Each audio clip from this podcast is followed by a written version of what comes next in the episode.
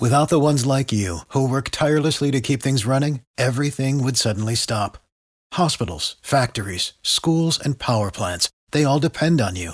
No matter the weather, emergency, or time of day, you're the ones who get it done. At Grainger, we're here for you with professional grade industrial supplies. Count on real time product availability and fast delivery. Call clickgrainger.com or just stop by. Grainger for the ones who get it done.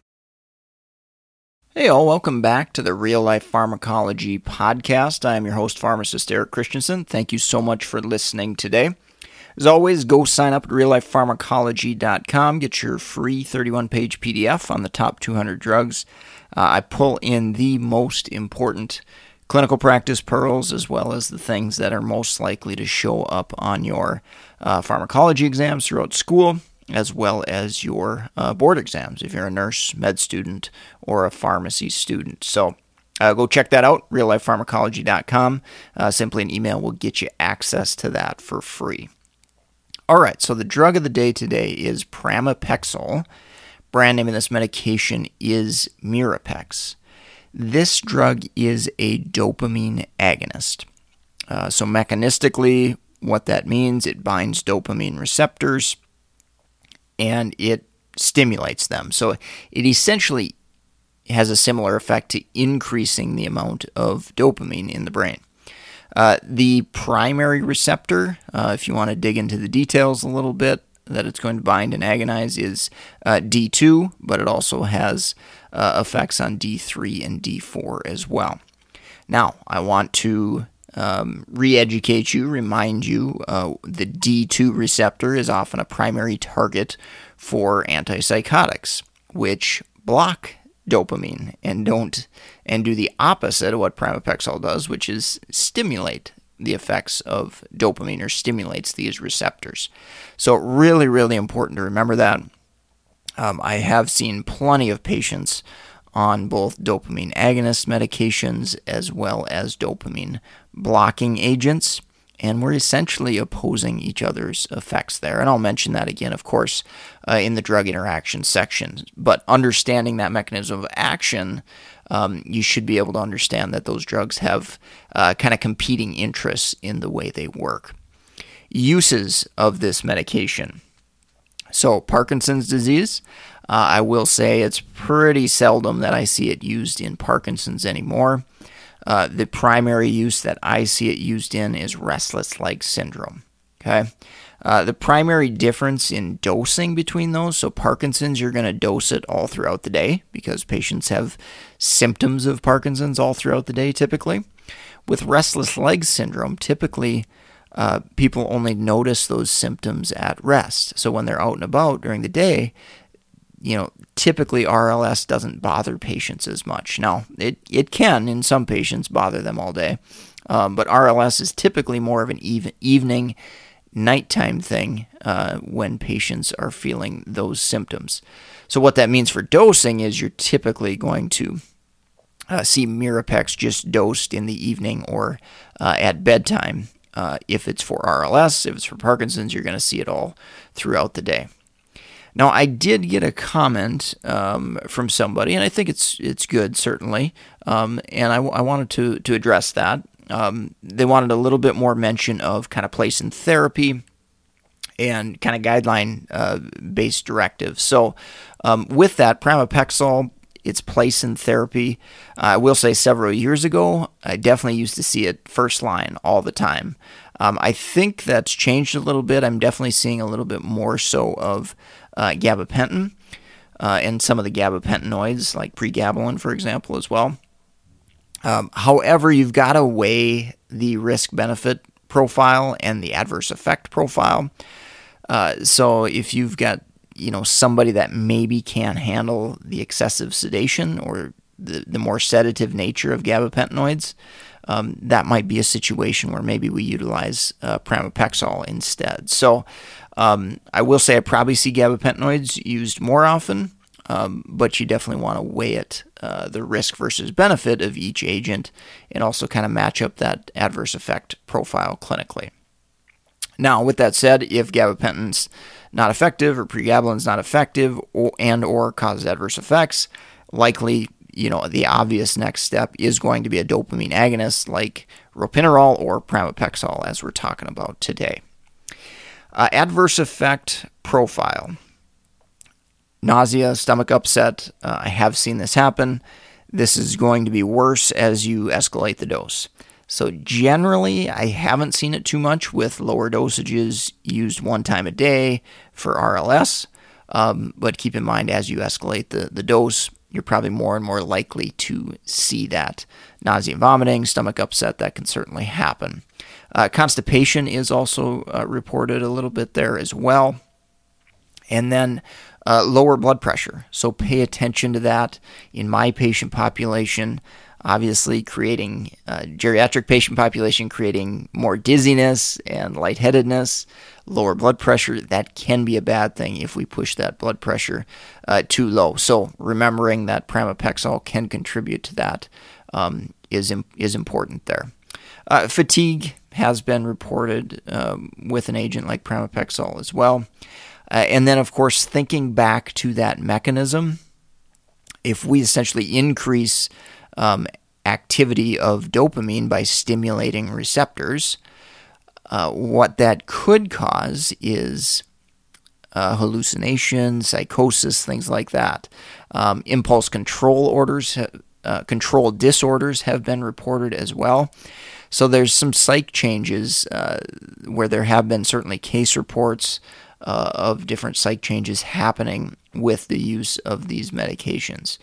So think about that with pramipexole.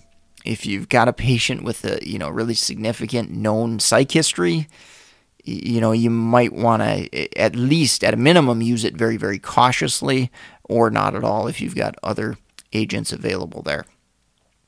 Uh, another clinical pearl I've got to mention: be sure to check iron stores. Okay, when you see pramipexole being used for RLS, you've got to make sure that we have assessed iron stores. I've seen this so many times where patient reports restless legs, they get put on gabapentin, they get put on pramipexole, and we never assessed if iron stores were adequate. Okay, uh, and if they aren't, uh, they can definitely uh, display symptoms of restless leg syndrome if we don't have adequate iron supplementation or iron stores. So, um, do your uh, homework on that. Check a ferritin. Make sure we're assessing that before we're starting a drug like pramipexole for uh, restless legs. Uh, elimination. I wanted to mention that briefly. So, pramipexole, and this differs a little bit from ropinirole, one of the other uh, commonly used dopamine agonists. Uh, it is primarily eliminated by the kidney.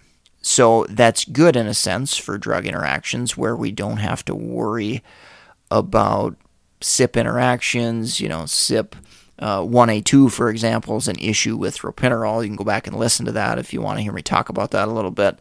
Um, but what that means is we do have to worry about is renal function. So if it's eliminated primarily through the kidney, uh, I've seen this numerous times in practice. You've got a patient with chronic kidney disease, and over time, that renal function slowly deteriorates over months, years, and that drug can now uh, accumulate a little bit more because the kidney isn't working and functioning as proper as it should and eliminating that drug so the drug starts to accumulate a little bit more and then cause adverse drug reactions like lower blood pressure, stomach upset, uh, some of the uh, psychosis issues may be at higher risk for um, higher concentrations in the blood as well.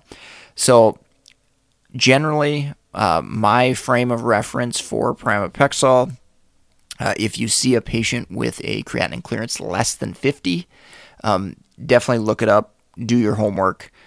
Or if you see a patient who's had pretty significant drops over a period of time in their renal function, uh, it's a good time to review all their medications, and pramipexole would be one that definitely could accumulate if that renal function has uh, dropped a significant extent to to a significant extent. Excuse me there. All right, let's take a quick break from our sponsor and we'll wrap up with drug interactions. If you're in the market for pharmacist board certification study material, go check out meded101.com slash store, S-T-O-R-E. We've got a growing list of great resources, Also, if you're a nurse, we got a recent uh, book just published, MedEd 101 Guide to Nursing Pharmacology. Go check that out. Uh, if you're a physician student, PA, nurse practitioner student, we've got tons of books on case studies, drug interactions. Uh, so please go support the sponsor, meded101.com slash store, S-T-O-R-E, and certainly your purchases there uh, help support this podcast and allow me to keep it free for all to be- benefit from. So I appreciate the support there. And uh, now we'll get into drug interactions with pramipexole. So, not a ton on the drug interaction list for pramipexole. Uh, I alluded to one of the ones that I wanted to cover earlier. So, remembering the mechanism of action, it being a dopamine agonist, dopamine antagonist medications such as antipsychotics, your uh, ziprasidone, olanzapine, risperidone, haloperidol, uh, and then a drug like metoclopramide as well, which has dopamine blocking activity. Those can directly oppose, essentially fight or counteract the effects of the dopamine agonist, and vice versa. So definitely pay attention to that, um, and uh, also pay attention to uh, blood pressure when we add on pramipexole. Uh, and thinking about blood pressure, obviously, any patient on an antihypertensive medication, you know, having additive effects, we've got to monitor blood pressure there. Um, but also drugs that you might not think about as much. Eh, you know, alpha blockers, maybe in BPH, PDE5 inhibitors uh, in sexual dysfunction, uh, those type of medications as well that aren't maybe classically uh, uh considered antihypertensives, but can certainly drop blood pressure. All right. Well, I think that's going to wrap up the podcast for today. If you enjoyed this episode, uh, leave a rating, review on iTunes or wherever you're listening. Uh, comments, questions, suggestions, uh, you can reach out to me at mededucation101 at gmail.com, or you can also connect with me on LinkedIn. I'm relatively active and, and check my messages there as well. So, uh, and that's Eric Christensen, uh, PharmD, BCPS, BCGP. I'm going to sign off for today. Uh, thank you so much for listening, and I hope you have a great rest of your day. Without the ones like you, who work tirelessly to keep things running, everything would suddenly stop. Hospitals, factories, schools, and power plants, they all depend on you. No matter the weather, emergency, or time of day, you're the ones who get it done. At Grainger, we're here for you with professional grade industrial supplies. Count on real time product availability and fast delivery. Call clickgrainger.com or just stop by. Grainger for the ones who get it done.